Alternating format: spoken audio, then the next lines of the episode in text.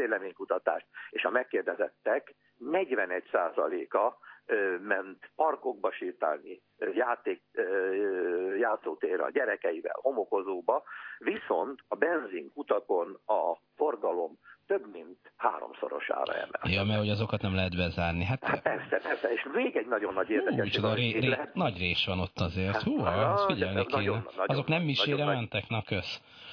Hát pontosan erről van szó, ezt is akartam mondani még, ha még nem is befejezésül, de még egy mondat, csökkent a templomba elmenők száma. Igaz, minimálisan, de némileg kevesebben mentek vasárnap misére a megszokottnál. Nem lehet, hogy azért, mert fogalmam sincs, hogy milyen idő volt mondjuk Warszawba, vagy Poznányba, vagy Ganzba, de nem lehet, hogy szebb idő volt, és akkor az szabadtéri programokra csatlakozott. Nem, nagyon valóban nagyon-nagyon szép idő volt, és ez a törvény gyártóinak ez egy úgy látszik nagy segítséget nyújtott.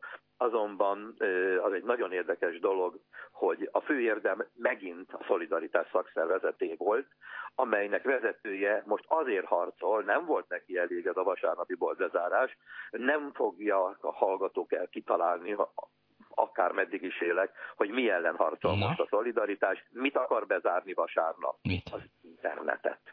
A micsodát? Az internetet. Az hogy lehet bezárni? Az internetet. Azt mondják, hogy elsötétül a képernyő, és azt mondják, hogy ma zárva vagyunk, holnap tessék hozzánk fordulni újból. Jó, hát ennek persze értelme van, hiszen jelentősen megnőtt az interneten vásárlók száma. Szerintem akkor a 30, lehet, hogy a 40 alatti korosztályban, de lehet, hogy a 80 alattiban is kitör a forradalom, mert akkor se filmet... Mintha láttunk volna valami hasonlót itt Magyarországon, amikor az internetet akarták igaz más területen, de bántani. Nem valószínű. Hát agyament ötletek folyamatosan születnek mindenhol, tehát ez az egyik ilyen jelentős. Na most ugye nem tudjuk elképzelni a volt szolidaritásról, hogy ilyen akkor ugye természetesen még a 80-as években nem volt internet Lengyelországban, de hogy ilyen ötlete lett volna. Egyébként hagyd tegyek hozzá egy saját tapasztalatot, amikor én Warszawban éltem. A munka, az emberek munkája, az enyém is olyan volt, hogy bizony szombaton vasárnap mentünk el vásárolni a feleségemmel. Ő elmetett volna, de együtt kocsival könnyebb, mert nagyok a távolságok, főleg Warszawban, de a vásárlás valóban szombatra és vasárnapra tevődött át mindig is. Köszönöm szépen Gordon Istvánnak. Szervusz viszonthallásra. Szervusz viszonthallásra. Klubrádió. Tények. Vélemények. Mindenből ötös a Tele 5. 5-555 555. Közlekedési hírek a Tele 5 taxi támogatásával. SMS számunk 30 30 30 95 3, ide, illetve a Facebookra írják meg nekünk, hogy milyen közlekedési anomáliákat, érdekességeket tapasztalnak az utakon, például, hogyha dugót látnak, vagy balesetet, akkor azt mindenképp a Facebookon már van egy fotódés Jánosról, az alá mit baleset kommentálni. Vagy dugó, köszi! És persze szóljanak hozzá a műsorhoz is, jelen pillanatban már nagyon nehezen lehet haladni a Soroksári úton, a Könyves Kálmán körúton és a Hungária körúton is. Nem jobb a helyzet a bevezető utakon sem, az M3-as bevezető szakasza, a Szentendrei út, a Budaörsi út, illetve az M5-ös, majd a Nagykörösi út szintén csak lassan járható, a további részletekről majd fél óra múlva. Mindenből ötös a Tele 5. 5-555 555. Közlekedési hírek a Tele 5 taxi támogatásával. Következnek a Klubrádió hírei. Fél nyolc múlt 3 perccel. Jó reggelt kívánok, Báder Tamás vagyok. 430 milliós villában lakik Matolcsy György, derítette ki a 24.hu. A fővárosi 2. kerületi ingatlant a jegybankelnök fiának cége, a Magyar Stratégia Zrt. Vette meg, amelyhez Matolcsy György unokatestvérének bankjától, az NHB-tól vettek fel 280 milliós jelzáloghitelt. Matolcsy Ádám a lap kérdésére elismerte, hogy édesapja használja az ingatlan egy részét, és ezért bérleti díjat fizet. A válasz alapján az ingatlan másik részét a Magyar Stratégia Zrt. Munkatársai használják a cég tevékenységének megfelelően. A ház egyébként 5 szobás, 470 négyzetméteres, 100 négyzetméternyi garázsal, egy 1300 négyzetméteres telken. Több milliárd euró felett rendelkezhetett Kósa Lajos, a Magyar Nemzet birtokába került állítólagos hiteles közjegyzői okirat szerint. A cikkben bemutatott anyagból kiderül, hogy a fideszes politikus 2013. január 28-án kötött szerződést megbízójával, amelynek részleteit közjegyzői okiratba foglalták. Ez szerint a több mint 1300 milliárd forintnyi összeget az FHB Kereskedelmi Bank Zrt-nél helyezték el. Az okiratként áll a dokumentumban, a megbízó felruházta Kósa Lajost, hogy az összegből magyar államkötvényeket vásároljon. A Magyar Nemzet címoldalán bemutatott állítólagos dokumentum valódiságát egyelőre semmi nem támasztotta alá.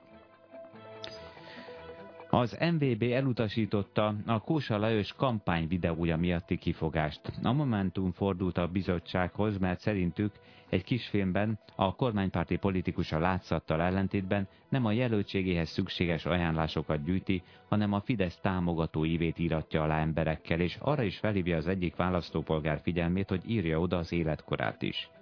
A Momentum szerint ez megtévesztő, elbizonytalanító, sérti a tisztességes választás, valamint a jóhiszemű és rendeltetésszerű joggyakorlás alapelvét. A bizottság azonban nem találta megalapozottnak a panaszt.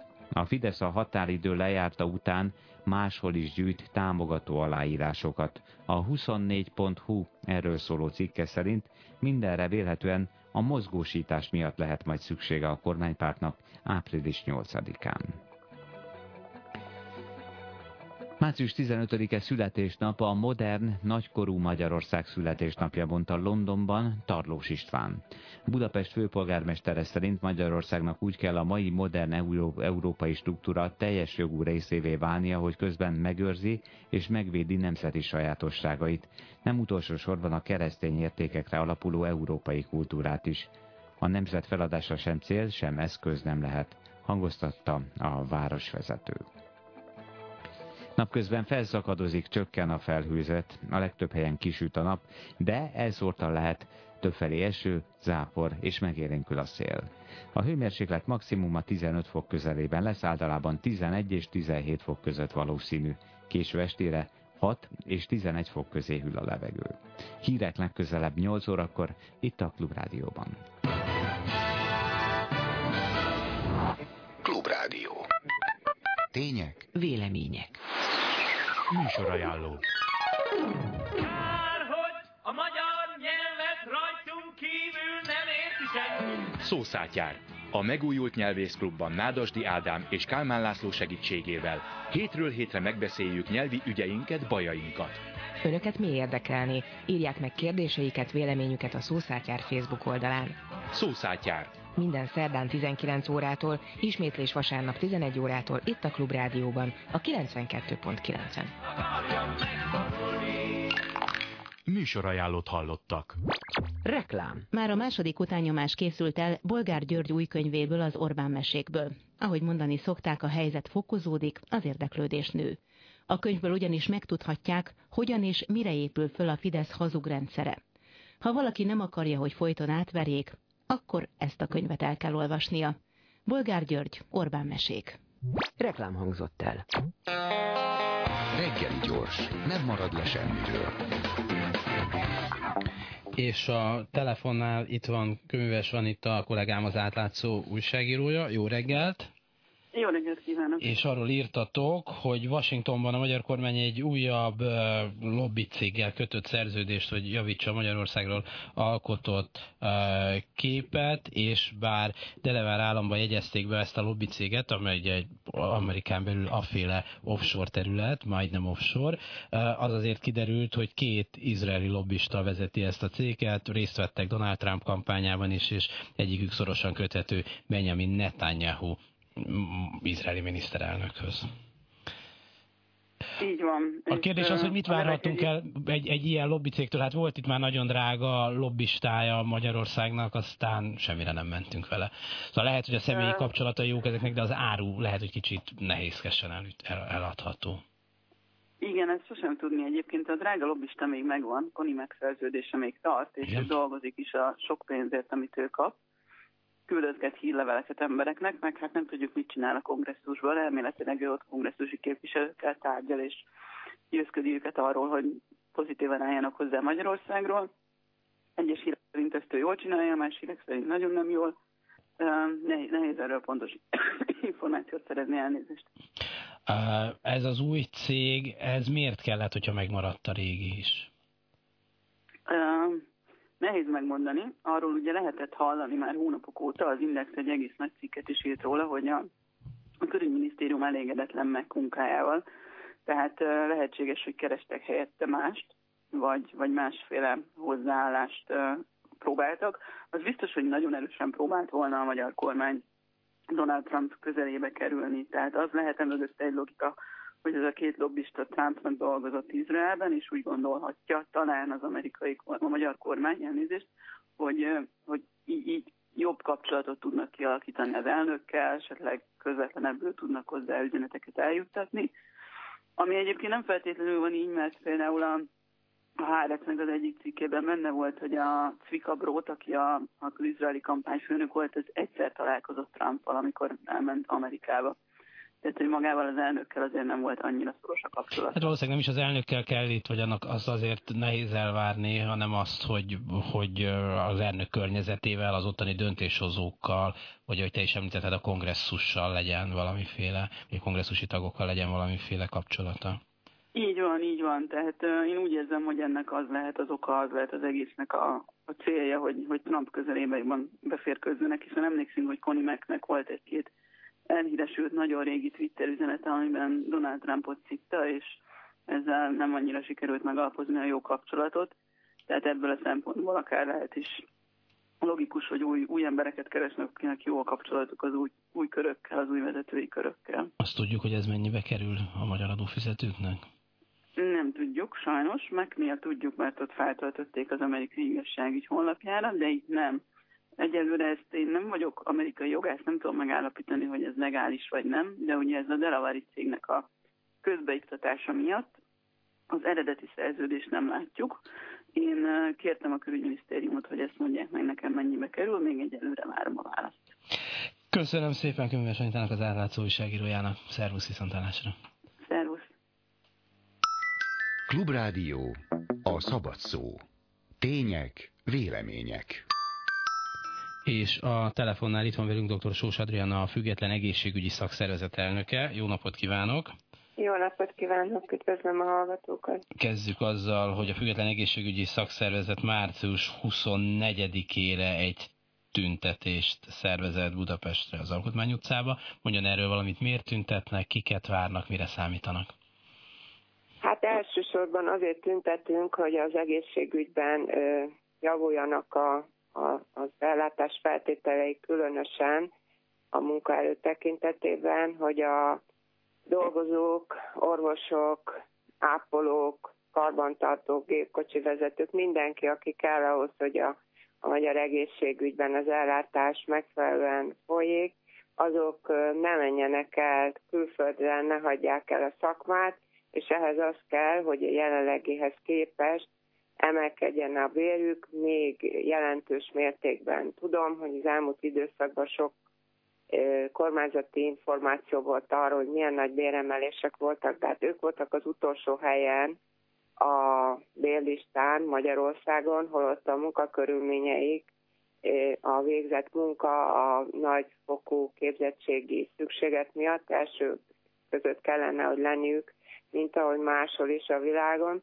És hát arra szeretnénk felhívni a figyelmet, ezek az emberek azért, hogy megélnek, nagyon sokat dolgoznak, sokkal többet, mint amennyi lehetne, és mint amennyit kellene, jellemzően 250-300 órát is havonta, ami már veszélyes mindenkire, aki gyógyításra vár, ezért erre a tüntetéssel nem csak őket várnánk, hanem minden magyar embert, aki el tud jönni, akinek drága az egészséggel, aki szeretne tovább élni, mert hogy ugye 5 évvel rövidebb ideig él ma egy magyar, mint amennyi ideig kellene. Egy városnyi ember meghal amiatt, hogy nem jutott megfelelő ellátáshoz, és ennek ma már az egyik legfőbb gátja az, hogy nincsen elég ember, nincsen elég szakorvos, az ápolókból a hiány még ennél is sokkal nagyobb, és hát ez nagyon nagy kockázattal jár. rákba kétszer annyian halnak meg, infarktus után egy évben belül sokkal többen, és ez már az ápolás hiányára vezethető vissza, hogy ezek az emberek 2-3 helyen dolgoznak, vagy egyáltalán nincsenek már, mert nem bírták. Mekkora átlagbérek vannak, vagy mi az a fizetés emelés, jövedelem növekedés, amire azt mondanák, hogy na ez már érezhető és érdemi? Hát mi most ezt ilyen 3 évre határoztuk meg, még az idén kellene egy olyan 50%, jövőre 15, aztán 15, és akkor azt gondoljuk, hogy már lenne egy olyan különbség, ami ezeket a többleteket kifejezésre juttatja, és nem kell 300 órát dolgozni egy hónapban, ami nagyon veszélyes dolog, és ezzel együtt mondjuk annyit keresne egy szakdolgozó, vagy egy diplomás ápoló, vagy akár orvos, amennyit most úgy keres, hogy 2-szer annyit dolgozik, mint vagy ugye, mindenmennyire feltétlenül szükség van. Ma egyébként, ha valaki eltöltött egy 10 évet az egészségügybe és szakképzett, akkor keres utó 200 000 forintot körülbelül, de nagyon sokan vannak, akik ennél sokkal kevesebbet, tehát konkrétan csak a szakmai minimálbért kapják. Nyilván vannak, akik többet, ha már 30 éve ott van és diplomás ápolóként dolgozik, akkor mondjuk nettóba 200 000 forintot is hazavihet, de a többség 150 000 forint alatti bért kap, és azért kap többet sokszor, mert 2-3 állást vállal, de hát azért azt gondoljuk, hogy ez nem normális. Azért felteszem, hogy még azt a legvérmesebb reményeikben sem viszik, hogy egy tüntetés megváltoztatja ezeket a tendenciákat, amiket itt most már évek óta látunk. Tehát, hogy van egy hosszabb távú tervük arra, hogy mit tesznek a követelései kikényszerítésére? Hát mi egyidejűleg már szelkövetelésként is ezeket megfogalmaztuk, és elküldtük a miniszterelnök úrnak. Itt a sztrájktörvény szerint egy tárgyalási folyamatnak kellene elindulnia ehhez. 5 napon belül ki kellett volna jelöljék a tárgyaló partnert, tehát kaptunk egy választ, ez ugyan még nem történt meg, egyelőre nem tudjuk, hogy kivel, hol, mikor fogunk tudni tárgyalni, viszont a válaszban az volt, hogy akkor erősítsük meg, hogy ezek a követelések mind fennállnak-e. Megfigyelmeztetek arra, hogy a LZDSZ és a MÖSZ által megkötött bérmegállapodás miatt nagyon sok kórházban nem sztrájkolhatnak majd az egészségügyi dolgozók, de egyrészt ez nem vonatkozik minden kórházra, ahol mi vagyunk, ott nagyobb számban, azokra nem.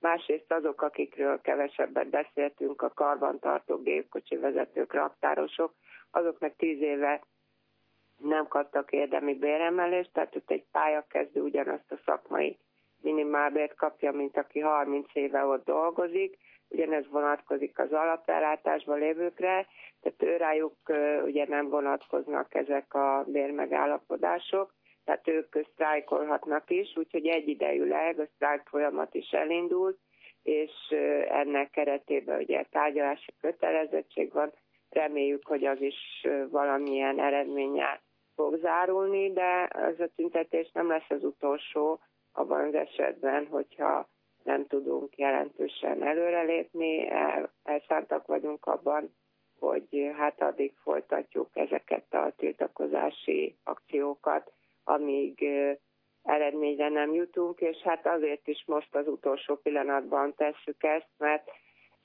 egy kormányváltás utáni a hónapokig nem történik semmi, legalábbis érdemi intézkedés, és addig is több ezer ember el fogja hagyni az országot, az ágazatból, vagy a szakmát, és már ami most van, az is rettetesen megterhelő az ott lévőknek, és rettetesen megterhelő a betegeknek, akik nem kapnak megfelelő ellátást, mert nincs ember, aki ezt megtegye. Köszönöm szépen dr. Sós Adriánának, a Független Egészségügyi Szakszervezet elnökének. Kezét csókolom, viszonthallásra. Én köszönöm a lehetőséget, viszonthallásra.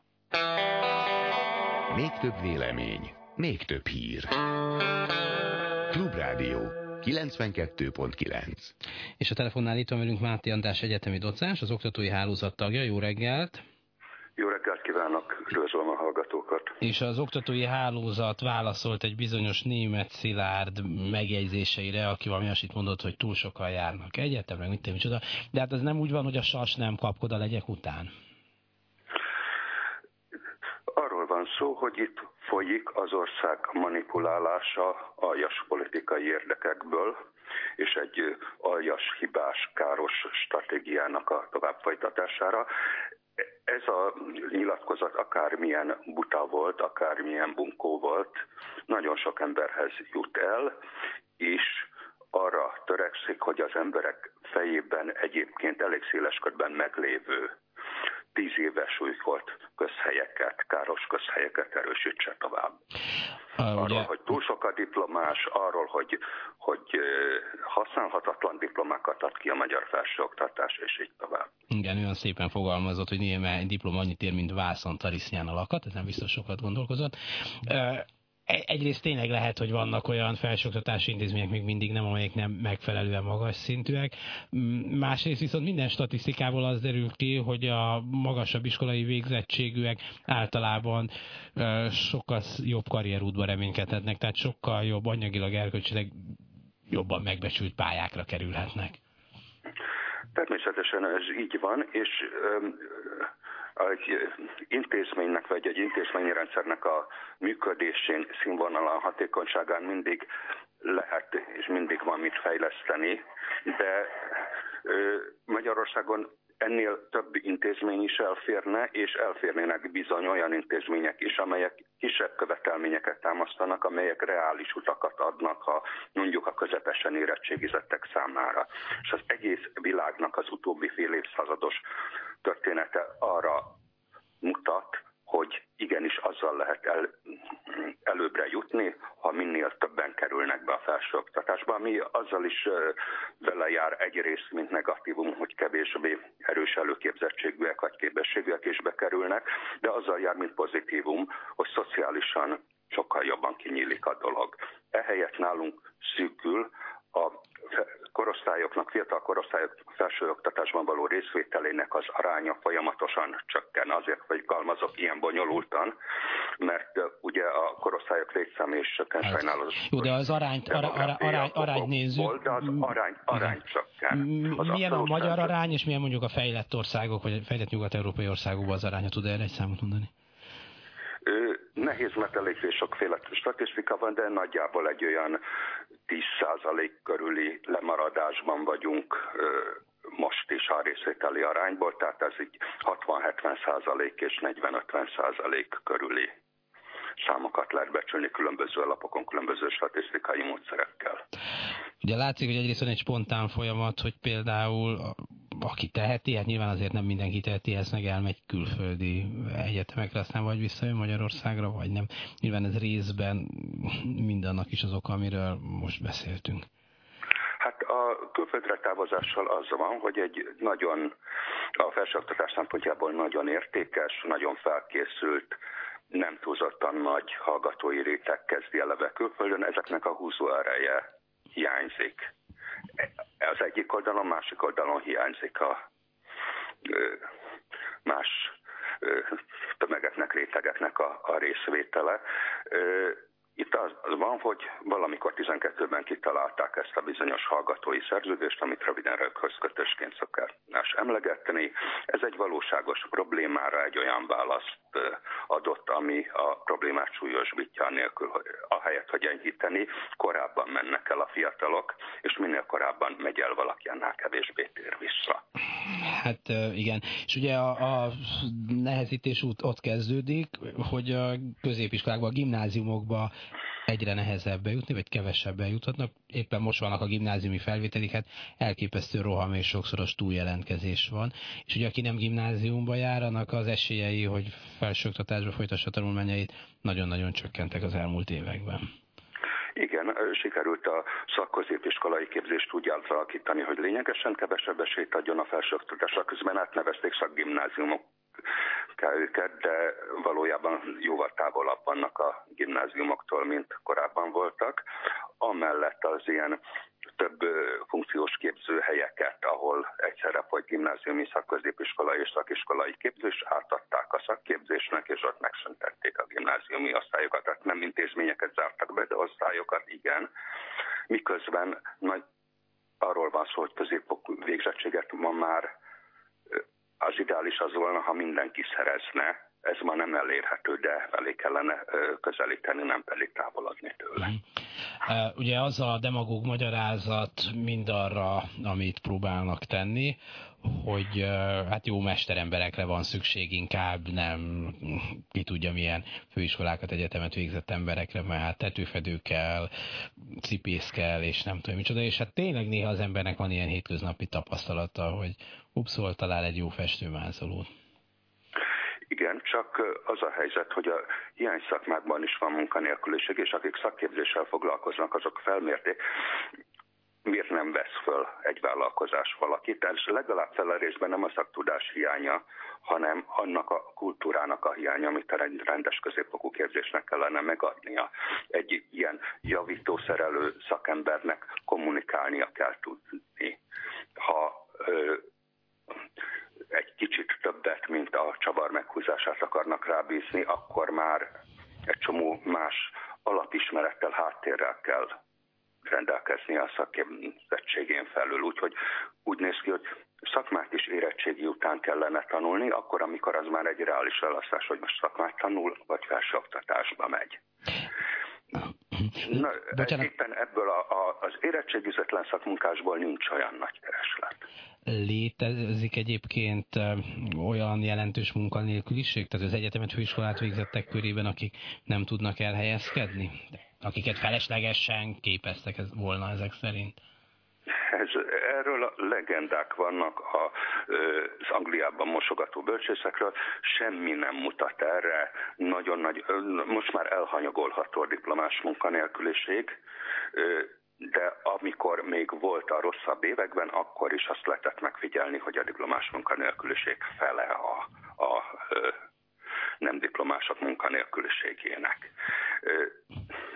Ezt mutatják a tények, a nagy tények, a globális átlagok. Persze egyedi esetek vannak, ez egy olyan társadalom, amelyik szabad választásra épül, és a szabad választással járó kockázatra épül, kockázatvállalására. Tehát aki választ, az kockázatot is vállal.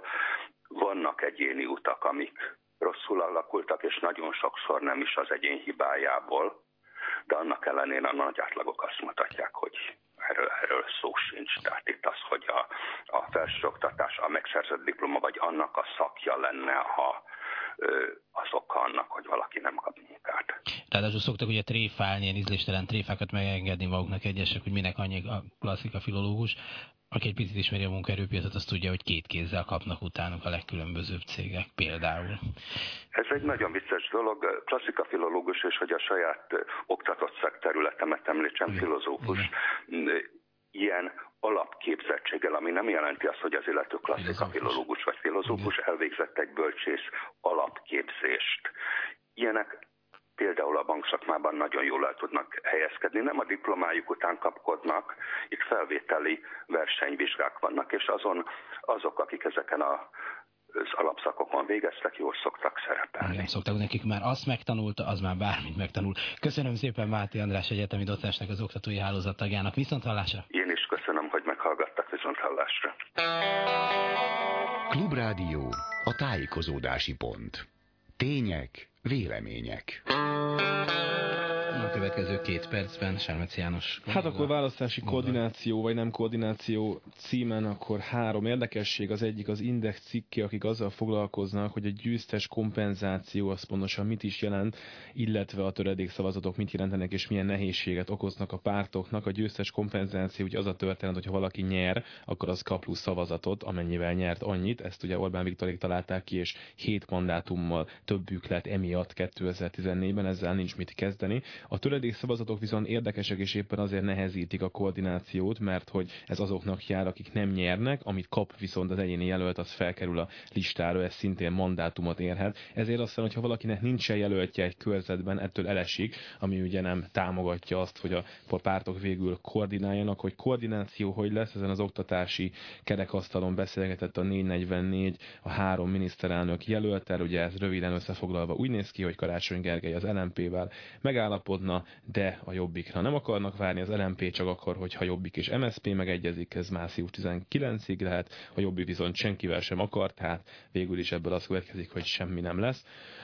Ami pedig egy ilyen vicces, én nem szoktam sűrűn nyugati fényt olvasni, de most találtak egy érdekességet, van egy Horváth Imre nevű volt szocialista politikus, aki Újpesten fog egyéni jelöltként indulni, miután kilépett a pártból, és